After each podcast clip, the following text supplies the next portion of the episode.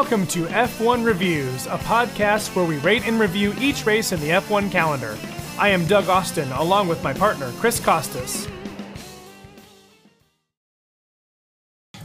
Welcome back, everybody, to F1 Reviews. Uh, this episode is going up a little bit late because we had a uh, I had a little family vacation that I was on, and uh, we just couldn't get together to uh, record directly after the race on Sunday. So we're actually recording on Monday, um, and then this will post up on Tuesday. I mean, it's you know already posted by the time you all hear this anyway. So. Uh, but yeah, so we had the 70th anniversary Grand Prix this weekend. How's it going, Chris? It's going good. Um, what'd you What'd you think of the race, Doug? Uh, it was it was it was pretty interesting. Um, we'll, we'll we'll we'll get into the qualifying order here, uh, um, and then we'll we'll we'll discuss we'll discuss uh, everything that happened to the race. All right. All right. So, in in in tradition, we will start from the back of the grid. And at the very back of the grid, we had the Alfa Romeos, uh, um, Raikkonen in 20th and uh, uh, Antonio Giovinazzi in 19th place. So basically, par for the course for them. yeah, it's it's been a rough year for Alfa so far, but uh, I mean, going off of just their times uh, for qualifying, they're right on, you know, right with each other. So I don't really think you could say either driver is you know underperforming or overperforming. It's just the car is just not there. Um, right, right. So uh, now the now the nice thing is though it's it seems like they're not super far, they're not like off the pace like Williams was last year. Uh, um, which you know, speaking of Williams, there you know Latifi is up in 18th place, and he was three thousandths of a second ahead of Giovinazzi. So it's they're, yeah. they're, they're they're not far behind. True, but if you want to, you know, continue to talk uh, with Williams, um, you know, Russell's been pretty regularly out qualifying uh, Latifi. So, you know, I think you put a, a, really talented driver in that car, and the the gap between Williams and Alfa definitely tends to show. Right. Yeah, that's that's very true. Um, like it's just looking at the Q1 times. Uh, yeah, Latifi is uh, three quarters of a second faster. I mean, Russell's three quarters of a second faster than Latifi. So, yeah, which so, same car. um, that should say right. something. Um, yeah. Another one of our unfortunate back markers this year. Um, you know, Haas, uh, Magnussen, just not really getting the most out of the car for qualifying.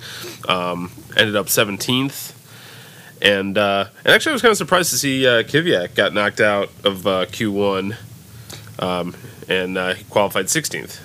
Right, right. Yeah, that, that, that was kind of weird considering um, how far up gas how far up Gasly went. Gasly made it all the way to, to Q3.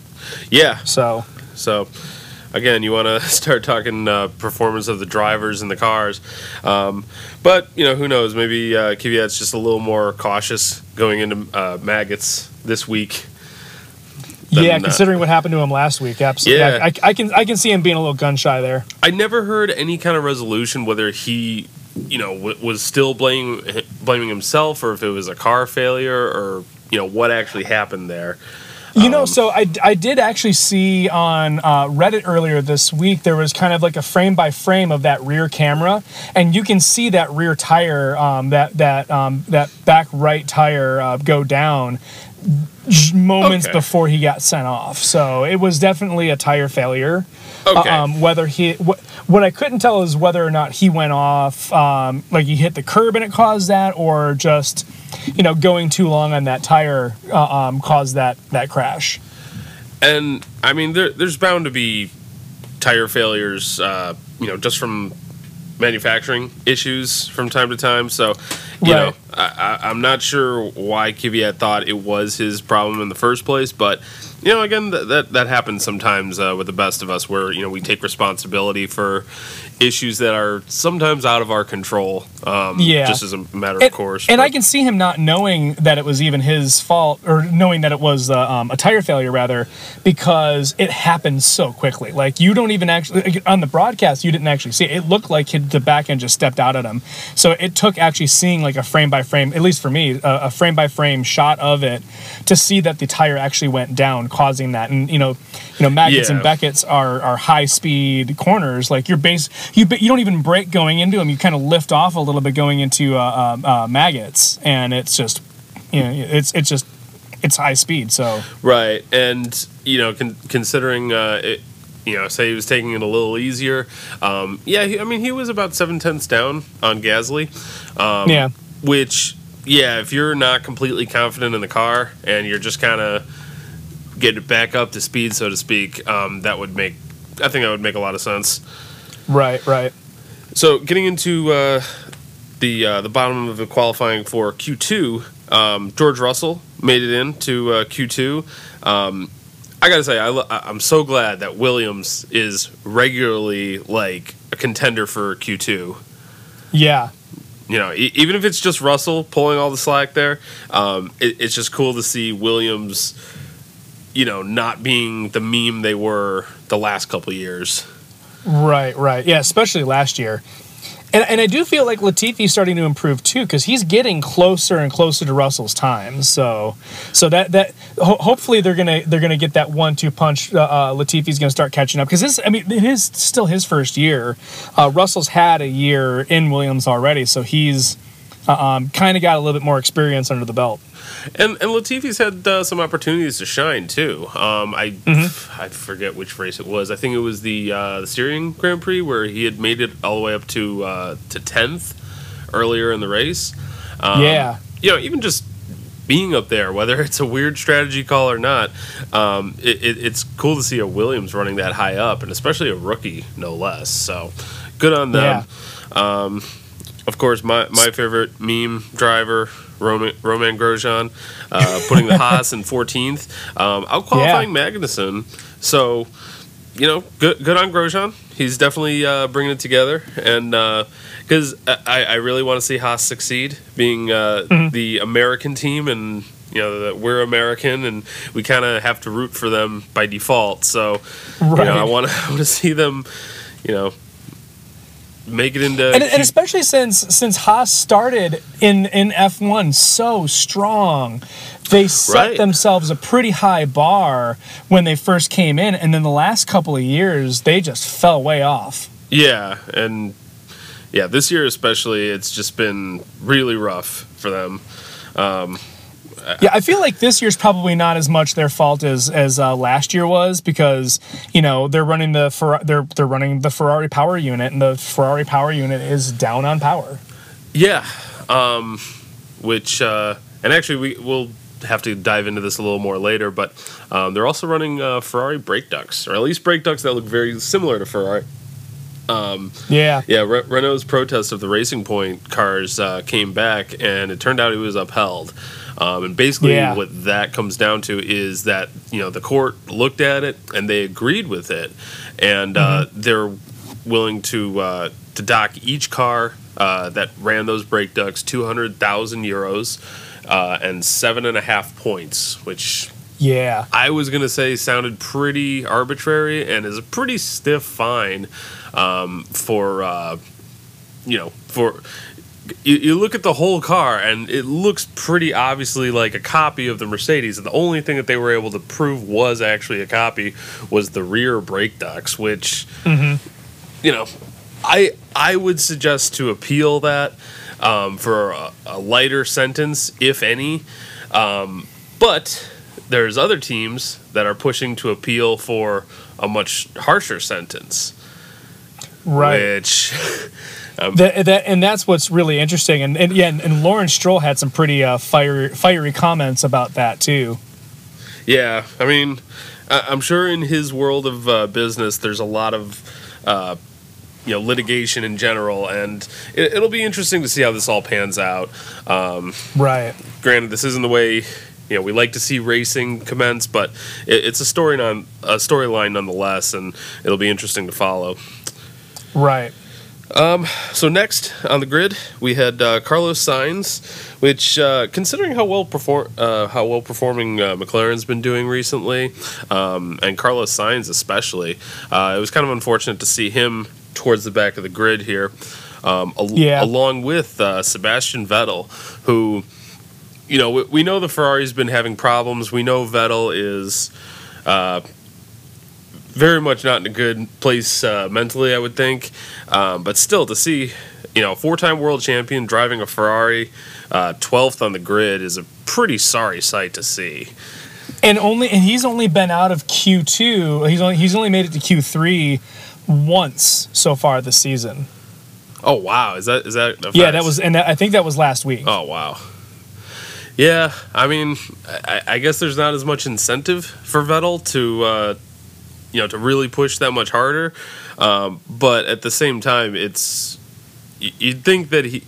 Um, I don't know. There's got to be a certain amount of joy in just being able to drive a Formula One car, especially a Ferrari, whether it's good or not. And if it's your last season, just go out there and just you know do do the best you can. I would think you know results be damned. Just go out there and enjoy yeah. it if you can. Um, but it just seems like you know it's just not coming together for Vettel this year, which is unfortunate. Yeah, it, it, the, the the delta in in Q two, just looking between him and Leclerc, is seven tenths. So, uh, um, you know, it's kind of like I, th- I, think we mentioned last week too that um, it, it, seems like the car is a lot more set up for Leclerc's driving style than Vettel's. Yeah, because um, it's it's it's it's a, it's a pretty regular occurrence that Leclerc is pretty far ahead of Vettel. True, um, and in this case, you know, Le- Leclerc ended up not that much farther ahead of Vettel. Um, himself only eighth.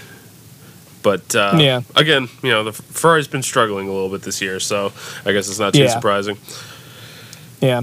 Um, then uh, next we have uh, Esteban Ocon in the Renault, uh, running eleventh something interesting I, th- I, saw about Renault, and, and, you know when we get to uh, Ricciardo's starting uh, position a little, little bit, you'll you'll you'll you'll you'll see what we what we mean by this. But um, I think it one of the commentators either said it on the broadcast or tweeted it after qualifying um, that um, sectors one and um, three.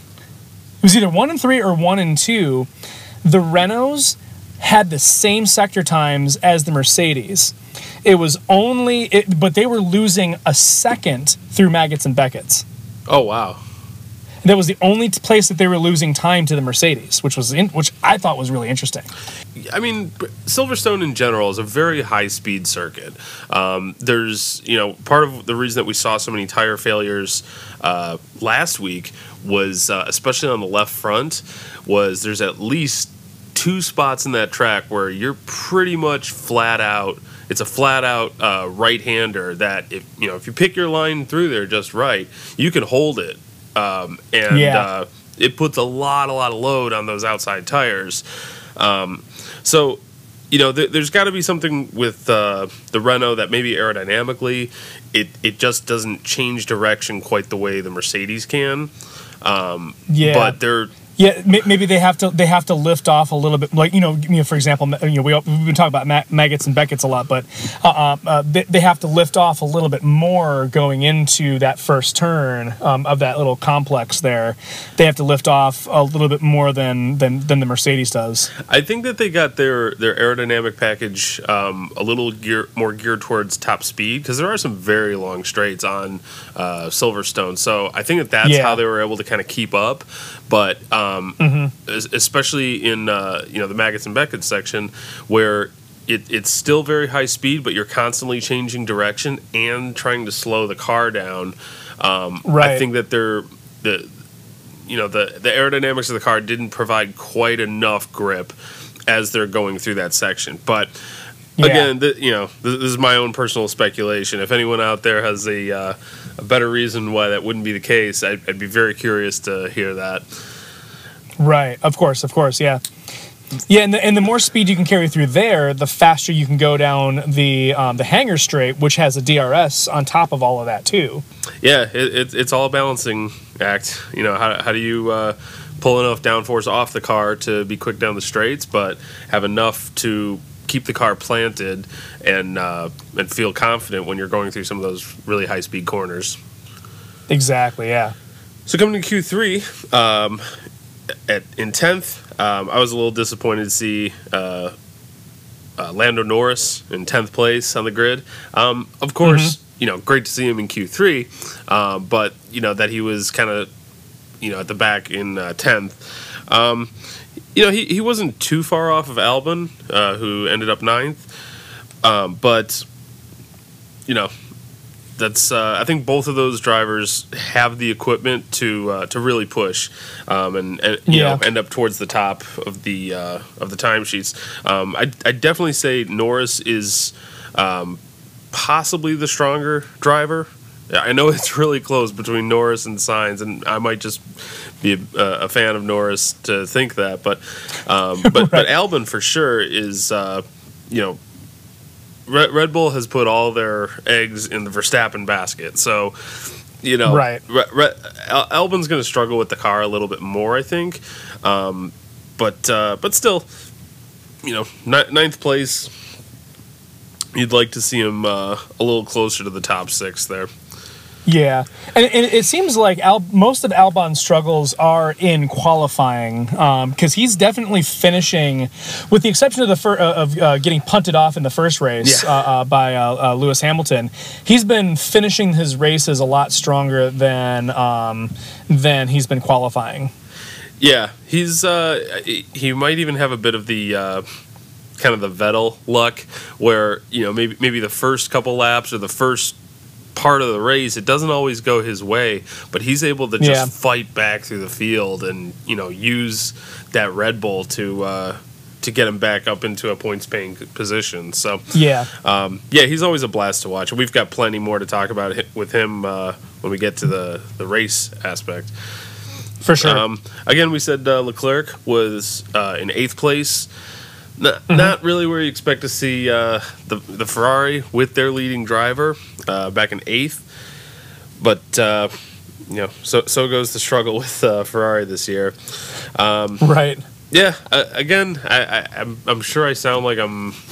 Uh, you know, just beating a dead horse on this, but I, I think it's interesting how much information has come out in the last three weeks regarding uh, Renault going after Racing Point for you know, brake ducts, just just the brake ducts.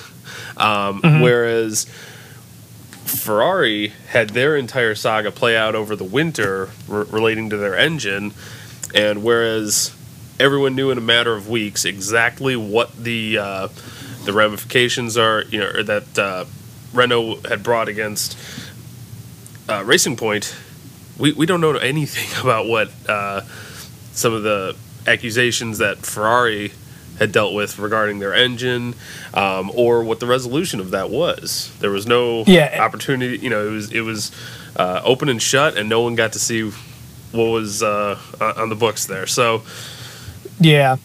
And, and a lot of that I think too is is the it, you know the issue with what the Ferrari you know what Ferrari was was doing illegally um, was uh, probably a lot harder to prove because it was inside the engine and quite frankly it seemed like it was basically had, had to do with fuel flow and the fact that they were able to adjust that rate of flow in between two different sensors and and and uh, uh have some kind of advantage you know that they derived from that. But because you know they were never caught uh, officially caught doing it you know it's it's it's kind of hard. And, and and again if you were to take it to a court of law and try to prove it there'd be no way that they could they could have actually proven it. True.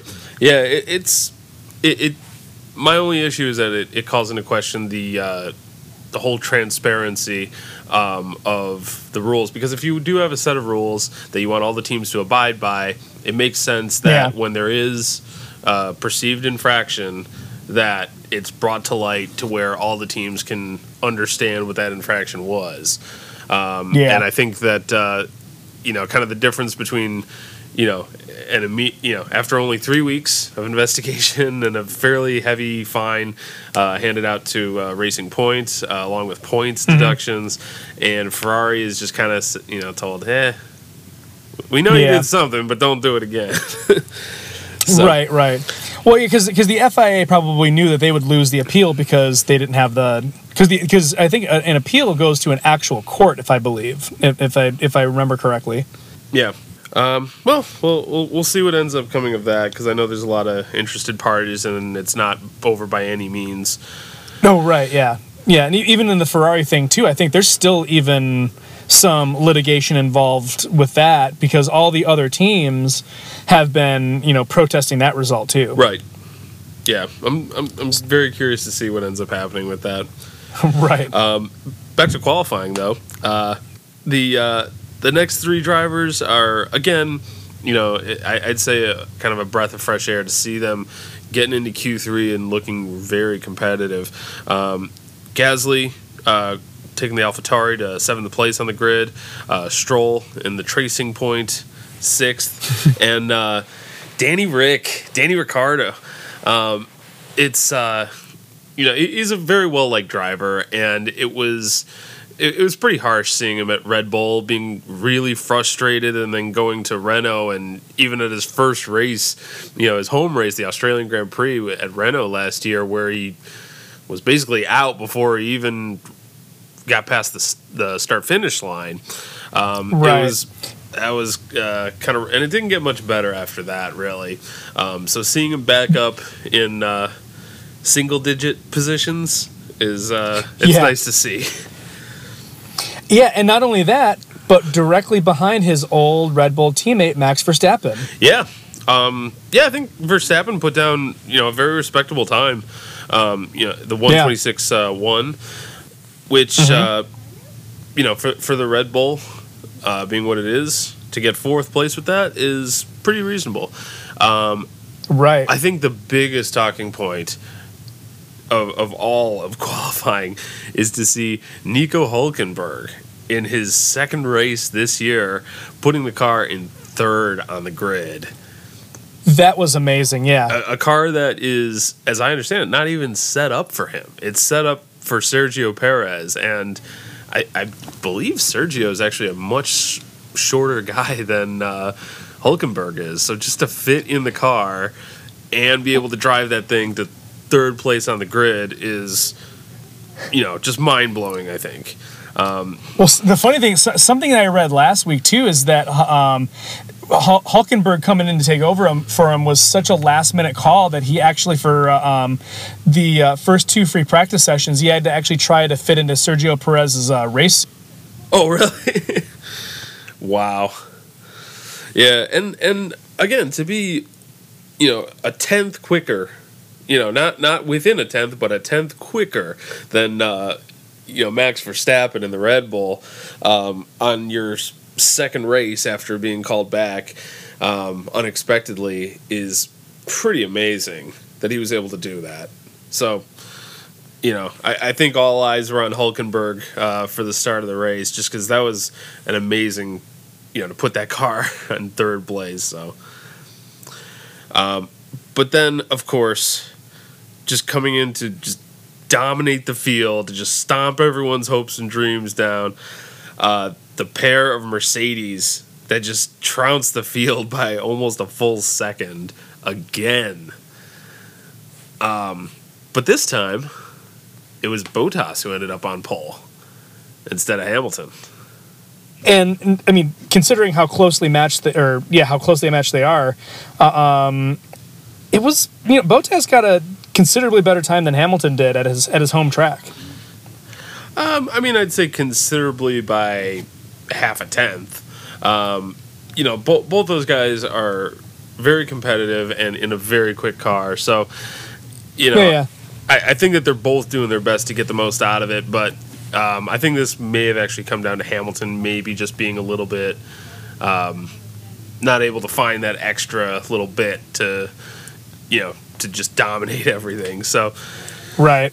But either way, um, an, uh, another excellent result for uh, Mercedes. Mm-hmm. And uh, so let's go to uh, the start of the race, um, which actually.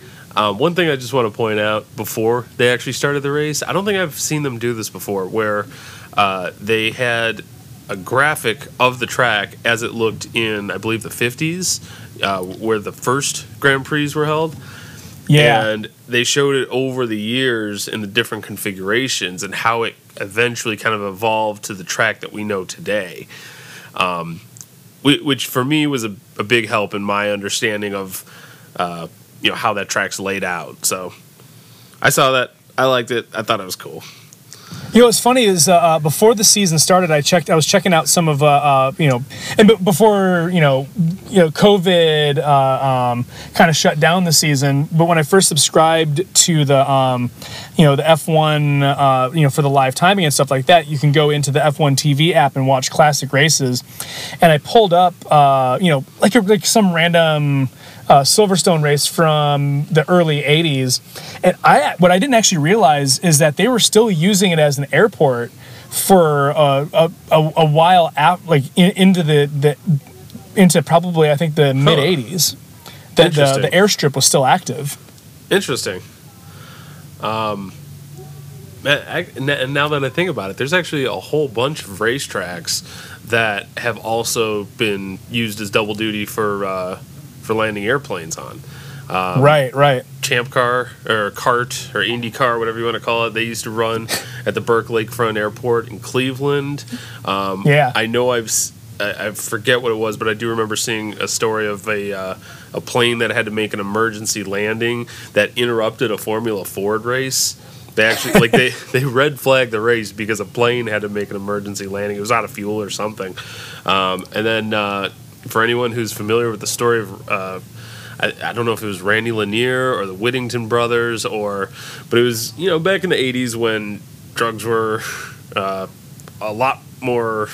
A lot more uh, profitable to bring into the United States, and I think it was actually the Whittington brothers who owned Road Atlanta at the time, and would fly drugs in, in, in the middle of the night and land on the back straight of, oh, uh, Road Atlanta. Yeah, so um, I'm you know. The, the, I'm sure that there's a lot more situations that I'm uh, forgetting about, but it is kind of amazing to think like, you know, the uh, the similarities between race cars and airplanes, and not only are they engineered in a similar way, but they run in the same uh, kind of uh, facilities.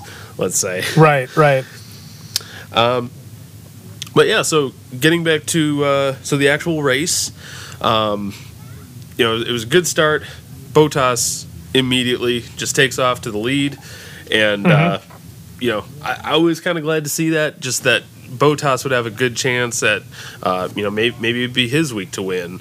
Um, you know, with Hamilton following him up. Verstappen also makes a killer start you know, storms uh, straight up to third place. Um, it was it, it, was a little bit of a bummer to see Hulkenberg fall back right away. Um, yeah, but uh, I, I, think the the real bummer at the start of the race was turn one. Uh, Verstappen, or sorry, excuse me, Vettel gets uh, gets two wheels over the inside of the curb at turn one. And it looked like the car just got lifted off the ground and pirouetted right there, turn one. Uh, I don't remember the curbs at Silverstone ever being that high, like high enough to do that either.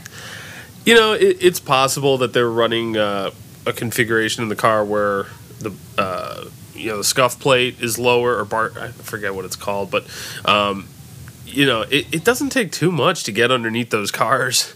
Um, to lift them up, But you know, if you're talking just a matter of a couple inches, um, and at the same you know at the same time when you change the uh, the, the the the height of the bottom of the car from the road that affects the downforce immensely. Right. So just that interruption and knowing how prone the Ferrari has been over the past couple of years to uh, to spinning if you're running it over the curbs like that, ask Charles Leclerc. That's not the way to, to do it. So, um, yeah. I mean, fortunately, it didn't. It doesn't look like he he didn't damage anything. He didn't hit anyone else. He did almost torpedo the torpedo, which I thought was kind of yeah. That would have been the irony of ironies right there. But uh, yeah, I mean, fortunately, everyone else got away uh, without incident. Vettel got himself going again, but you know, uh, that's just the worst way to start a race is, you know, turn one, putting yourself at the back of the pack, and you got to just, you know, see how many positions yeah, he, he caught back, back, up pretty quickly. He didn't have, like you said, he didn't damage anything. He didn't damage his tires, more importantly, considering how much of a story uh, uh, tires were um, coming into this race. Yeah, obviously, uh, with the finish last week, um, with both the Mercedes and a couple other cars just having outright tire failures. Um, yeah. Towards you know in the closing laps of the race, that was pretty wild to see. Um, so, and especially this week, they you know the plan was to move to an even softer compound of tire. Um, yeah. Which I guess would be beneficial because it, it's less likely to have a catastrophic failure like uh, the other mm-hmm. tires did. Um, but still, with the softer tires, you're you know you, you see, uh, and this is what we ended up seeing was just blistering after you know five laps into the race.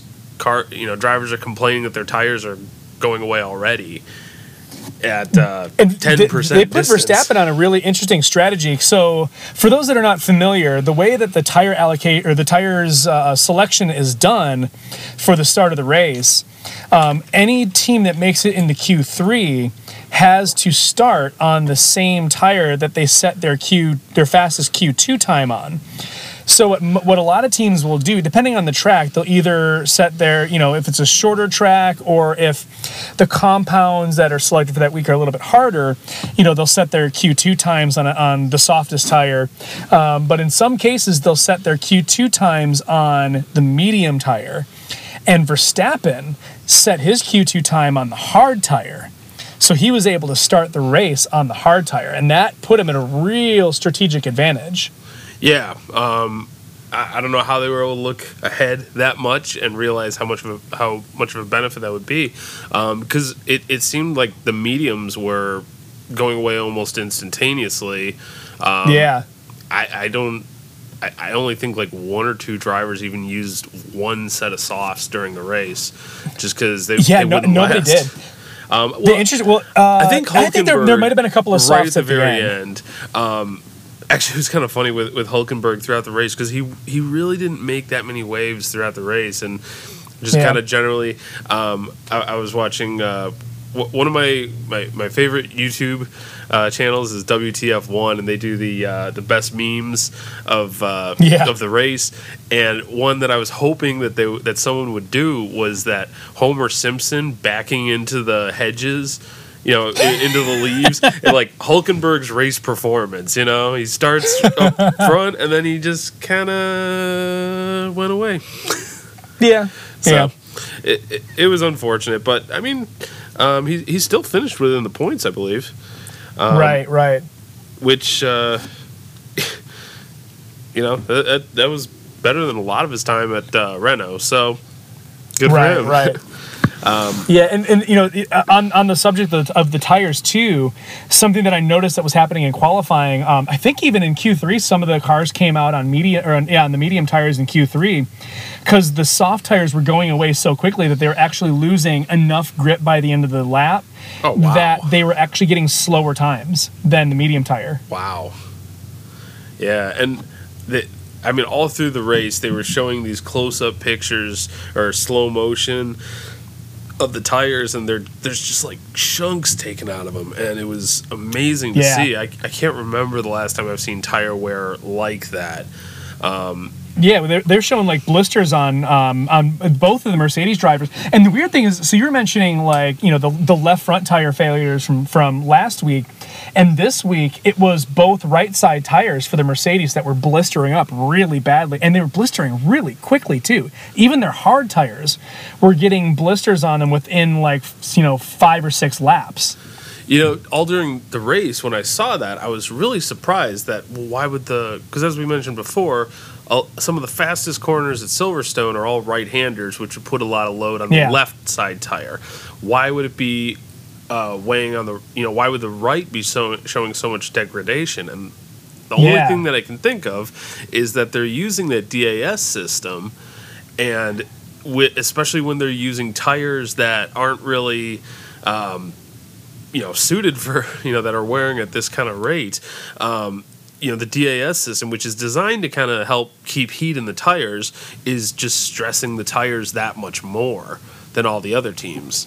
Um, yeah, just that just that movement. Right, and I think uh, there's something about Mercedes um, that because if you notice, Mercedes was the only team that had uh, both tires fail last week, and we saw mm-hmm. the most amount of degradation on the tires this week.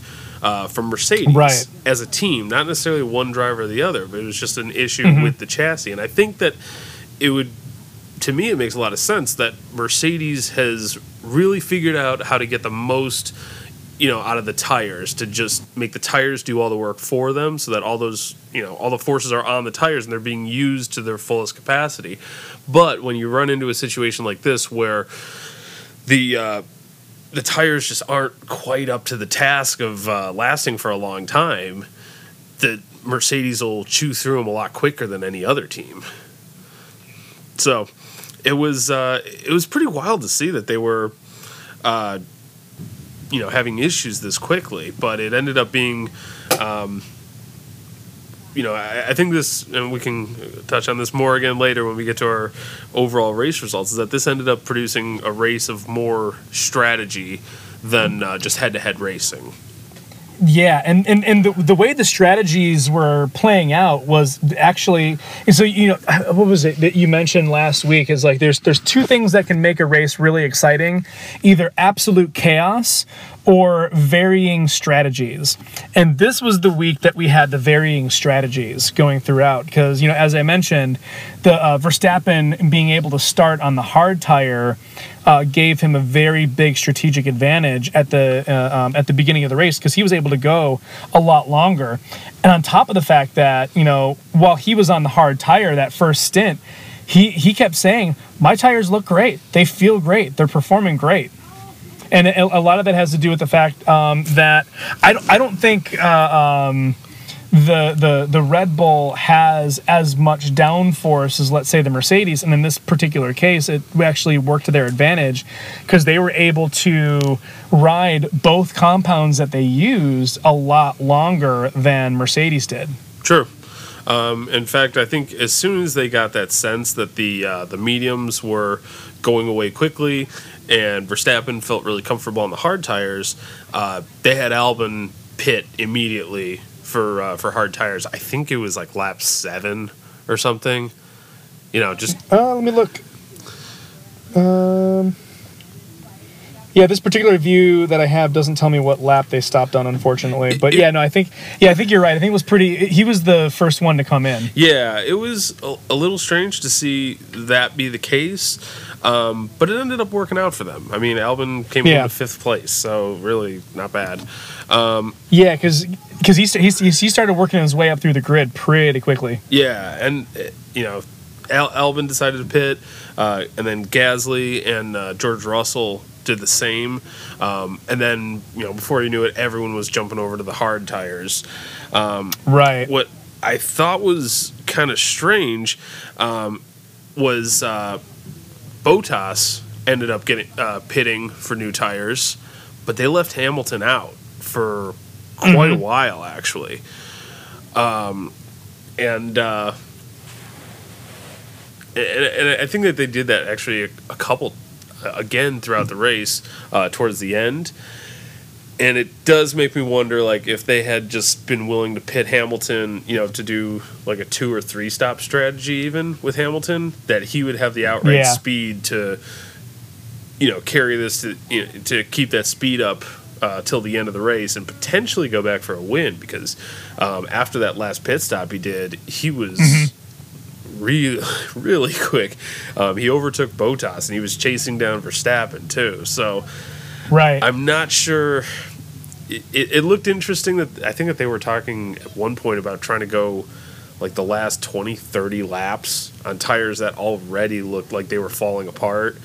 And yeah, you know, it, it would have been a slower pace, but you know, could he eke it out to the end and not have a tire failure? And I think in retrospect, it just they should have just brought him in, put on a you know a fresh set of tires, and uh, let Hamilton do what he does. Um, yeah, he he would have he. Uh, um, I think the the graphic was um, he would have. So they they were um, mentioning that the hard tires were you know rated to go about 30 laps and he would have had to have gone 37 laps if he was to pull off that one stop yeah um, yeah 37 laps on tires that were already had chunks coming out of them. Like, I had no idea. Yeah, it would, it would have been last week all over yeah. again if they tried that. Yeah. Um, so yeah, I mean, it, it, was mainly a strategy race. There wasn't a ton of uh, kind of wheel to wheel fighting.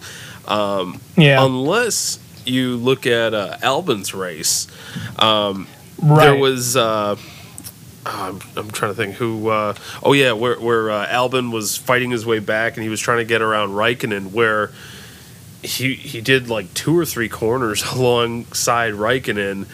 Raikkonen gave him no space, and Albon's basically driving on the curbs the entire way around the track, and uh, eventually wrestles the place away from Raikkonen. But um, I was actually surprised they didn't make him give that back because to me, at least, they, didn't show any replays of it, uh, unfortunately.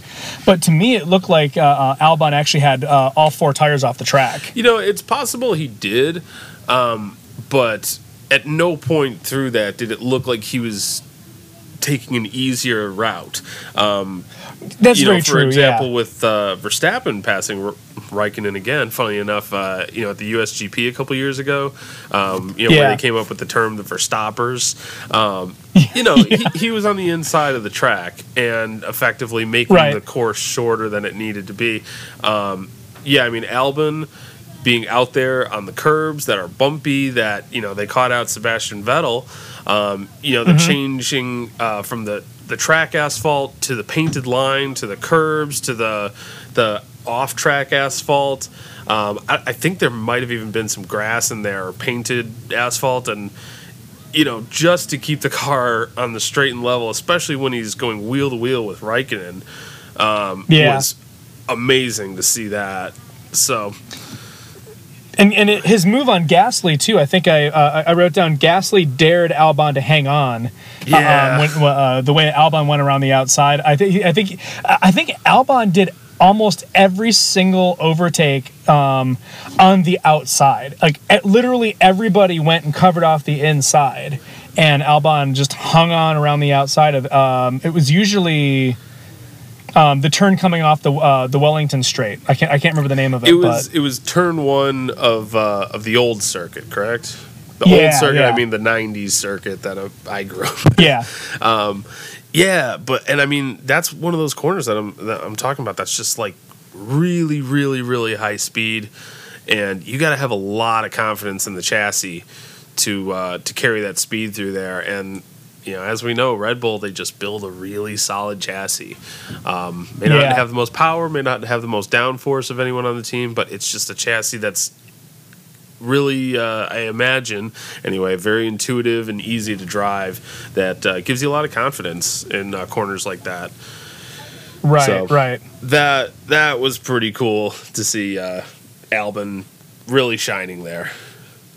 Um, I think uh, and then uh, actually, I, I just got to mention just because occasionally, I think that when you do like what we're doing, where you're just having a conversation and you're not necessarily uh, I don't want to say prepared, but like it's not scripted or anything, and you come up with these weird quotes right. that Crofty and uh, and I, actually I think this time it was Brundle, but you just come up with some you know like the lick the stamp and send it, but the post office wasn't open.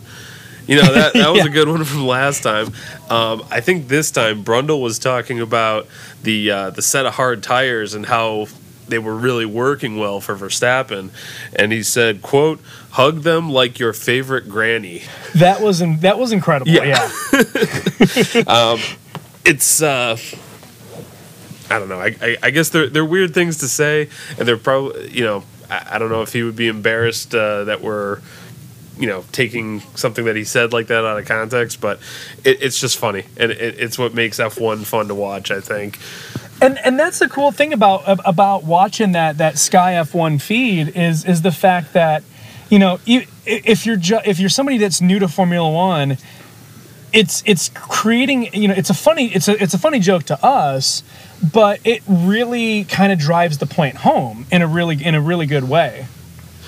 So for somebody that's new, it's a really good analogy. Right. Um, I think just in because uh, I've I've been watching Formula One regularly since maybe 2012, and yeah. I think it's amazing. Just e- even in that span of time, just the lengths that they've gone through to make it easy to watch and understand what's going on. Um, if you go back and you watch uh, races from the 70s or 80s, you know, you, you can barely tell what's happening. Right. It's very confusing to try and keep up with everything. But with the races how they are now, you know, it's a lot easier. well, follow. and you also mentioned, you know, when we were talking about the 2011 um, Canadian Grand Prix too, like the graphics even you barely knew what was going on because you know they were showing along the bottom of the screen but you were only able to see like five to six drivers at a time. Right. so it was really hard to keep track of the action. Now having it on the left side where with the exception of when they're showing different other graphics of individual drivers you can basically see the entire field and what they're doing. Right. Um, if and, and that i think is kind of the point is that rather than see you know sit there and watch the scroll to figure out where the driver you want to see is you know the driver you want to see, you know where to look for it. It's right there on the left hand side of the screen, and you can tell exactly what's going on with that driver at any given yeah. point. Um, so it, it's always right. it, it's great how they lay everything out, and I you know I do appreciate that how they do it nowadays. Um, e- even with uh, you know penalties or fastest laps, it's all very easy and intuitive to understand. Um, so is um, and actually I, I did take down uh, another uh, quote from uh, Martin Brundle uh, again relating to tires uh, where uh, Ricciardo was fighting for a spot and ended up uh losing the car and doing a little loop of it. Um, he said ambition ahead of adhesion. Yeah. Which I thought was pretty good.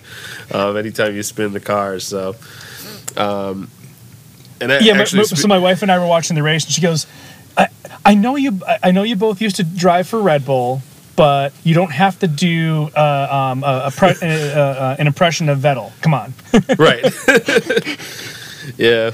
Um, yeah, th- there were a lot of good uh, quotes in this race. Actually, uh, Max's radio was pretty fantastic. Where yeah, um, you know, they, they just told him they were like, if your tires feel good, we got plenty of you know of room here send it you know? Right.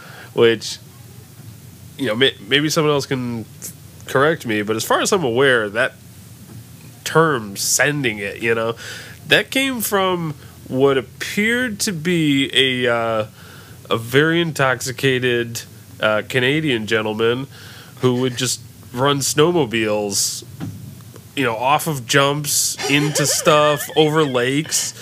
And and and now he's being referenced by uh, the pinnacle of motorsport formula one. So right. you know good on that guy for uh, you know we all do a little something to change the world. And right that's, right. that's his contribution.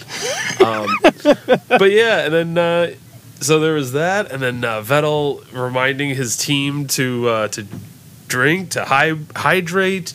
Oh, you know, you uh, Verstappen, you mean hand sanitizer. Uh,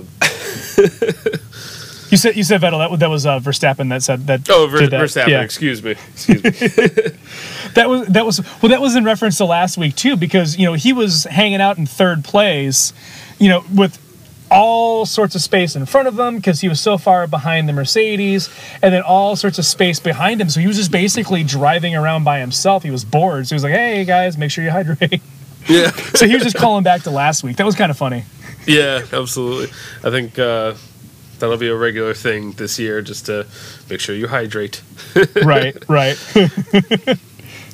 yeah. Um, then, uh, but yeah, so you know, really, w- once he got to that point, he was pretty much home free. Um, yeah. Hamilton put on another set of tires and uh, had a great charge through the field, um, you know, and eventually overtook Bottas, um, but uh, was just a little bit out of reach for uh, Verstappen. So, yeah. When when when, he, when uh, Hamilton got by Leclerc, Leclerc made a move I think probably just to make it look like he was at least trying to defend, right. knowing that he really couldn't do much defending with him, but he was still going to at least show that he was putting up an effort. So yeah. good on him for that. I'm I'm I'm not sure what the uh, the, the the best way you know to be a professional race car driver. Um, I, I, know for myself when I'm doing uh, online racing. A lot of times if there's someone who's quicker than me, I'm not going to make it any harder for them. Like if they've Right. got the speed to get by me, you know, what, go for it. I'd rather Yeah. let give up a position than potentially get into uh, an accident. Right. Um, and, well, and uh, Leclerc, you know, the, the funny thing is, is, is, is uh, uh, my, my wife looked at me and was like, well, didn't didn't Leclerc just do exactly the same thing that Grosjean did last week? So the big difference is that Grosjean was moving twice, and he was also moving not only in the braking zone, which is a no-no, uh, Yeah. um, but he was uh, um, moving in when the other car was alongside of him. And Leclerc Yeah. was doing it at exactly the right time, right before the braking zone. And not only that, but he wasn't moving all the way over. He was still leaving an exact car's width. yeah, exactly. So Um, he did yeah, I it, he did it the right way. Yeah, it, it was hard fought for sure. Um, but you know, there was a respect there for sure. Yeah. So, um, yeah, but that that was uh, that was good to see, and I was really excited to see uh, Verstappen win. I was Yeah. also very excited to see a not Mercedes win. That's exactly what I was just going to Uh, say. yeah, I mean, you know, credit where credit's due. Mercedes is a very professional team who comes prepared to each race, has hired the Right. best drivers, and has the best chassis, and you know gets the most out of it every Yeah. every race, and they so they deserve. Um, all those wins that they get, you know, they, they haven't been handed anything as far as I'm aware. But right. to see and and the thing about red- them too is that they they don't take their success for granted. You Exactly. listen to anybody on that team, and this thing, this is not just the drivers. This is all the way on down to Toto Wolff, and every year they say our champion, you know, us winning a championship is not guaranteed, right? and that that is exactly the right attitude to have. Yeah, I think. Um, well, I, I don't know if it's right or not to point fingers, but um, you know, there, there's some other teams that you know that they've been there and they kind of expect to show up and win. I feel like, Yeah. um, you know, once you're in this team, you're expected to win, and Right. things don't end up well if you don't. Um, and uh, I think just expecting things to happen just because you know you, you get that you know that color car um, Mm-hmm. it, it takes a lot more work than than just expecting it to happen just because well you know we've been around since you know the 50s and 60s and stuff so Yeah.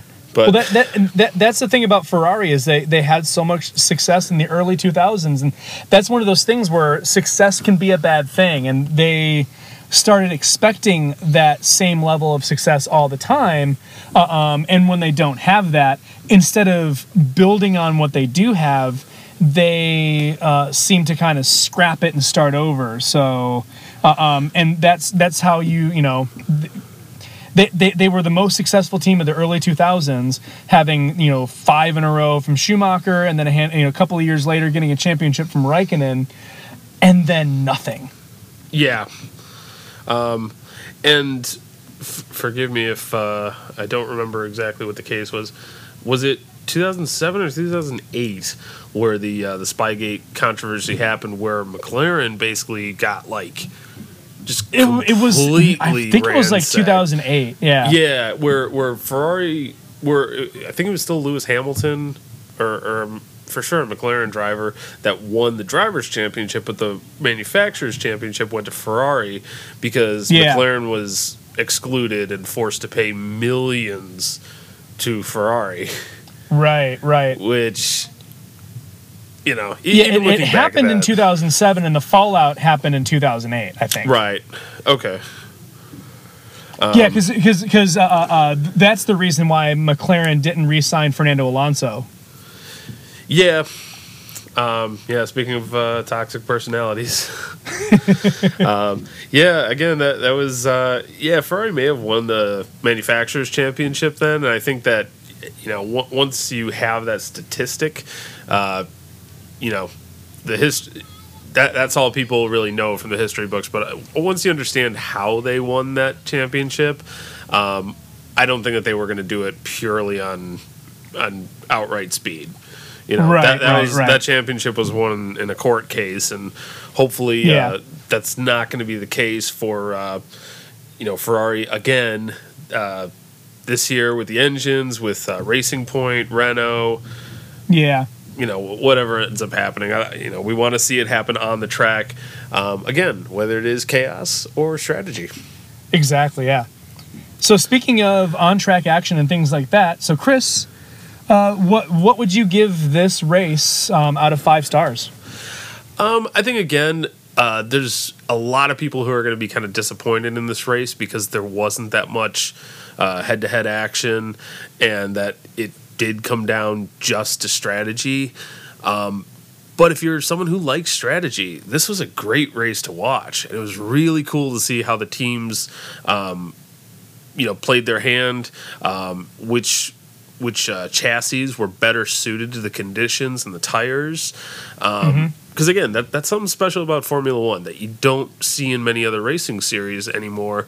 Uh, just because each team does build and design their own chassis, so right, it's you know if it if you're doing a race that's outside the parameters of your design, unfortunately, it's going to suffer and lead the way for somebody else. So. Mm-hmm.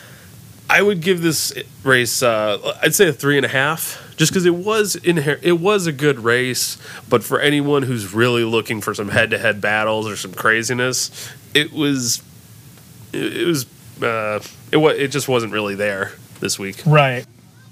Yeah, no, I, I, I, agree with that, and I, I would probably give it the same three and a half um, for basically all the same reasons. Like this for for for seasoned F one fans, for people that know what to expect from Formula One, uh, um, it's it was it was a very exciting race. So for me, I was on the edge of my seat most of the race, and I was I was kind of almost expecting chaos. Because I was expecting some teams to overestimate the tire, but then you know remembering what happened last week, uh, uh, you know most of the teams seemed to be a bit more cautious, which created you know you know pit stops at different times and stuff like that, uh, um, and it it, it, it created a strategy battle that made this race more fun to watch from start to finish. True. So even though yeah. even though you know we, we we rated it the same this week as last week because I think we both gave last week three and a half. Uh, um, because of the last handful of laps of the race, uh, um, and I, th- I, I don't remember. I know I think I rated you know laps one to forty eight um, you know, 1.5 uh, because yeah. there was not only not a lot of, you know, barely any on track action, but not even any strategy action. And right. this time, you know, it was a consistent excitement. Well, it wasn't, you know, 100% excitement, it was still a consistent, you know, leaning at the edge of your seat, looking at the live timing, you know, finding out who's pitting, seeing how many people. I mean, there, there were, uh, um, I think everybody except for, there was one car that didn't that did a one stop. I think it was Albon that, that did a one stop. I th- actually I think it was Leclerc. No, no, you're right. Yeah, it was Leclerc yeah. that did a one stop. Yeah, yeah, Albon stopped at least twice, I think. Um, and I yeah, know Sainz, and that, that's and that's how Leclerc really got up to fourth well. place. Yeah. But yeah, yeah, the, the the fact that only one car was able to pull off a one stop is what made the strategy more exciting. Absolutely. Um, yeah, I it, it would be one that I would want to go back and watch and just see who's making the right choices, who's not. Um, right. There was a lot going on there. So again, I yeah. would say it was a three point five, a solid three point five yeah. race. Um, yeah, and, and, and, and what also helps uh, uh, uh get that rating up a little bit higher is the fact that not a Mercedes won. exactly. That, right. As much you know, that that variation is uh, always really helpful to to right. again you know each team designs their own cars and to know that there's more than one way to build a race car um, exactly that it's not you either do it the mercedes way or copy a mercedes and yeah. that'll just instantly get results um, just to see that there's other approaches. You know i like seeing that. Right right all right. Well, that that concludes our episode of F1 reviews for Chris Costas. I am Doug Austin, signing off.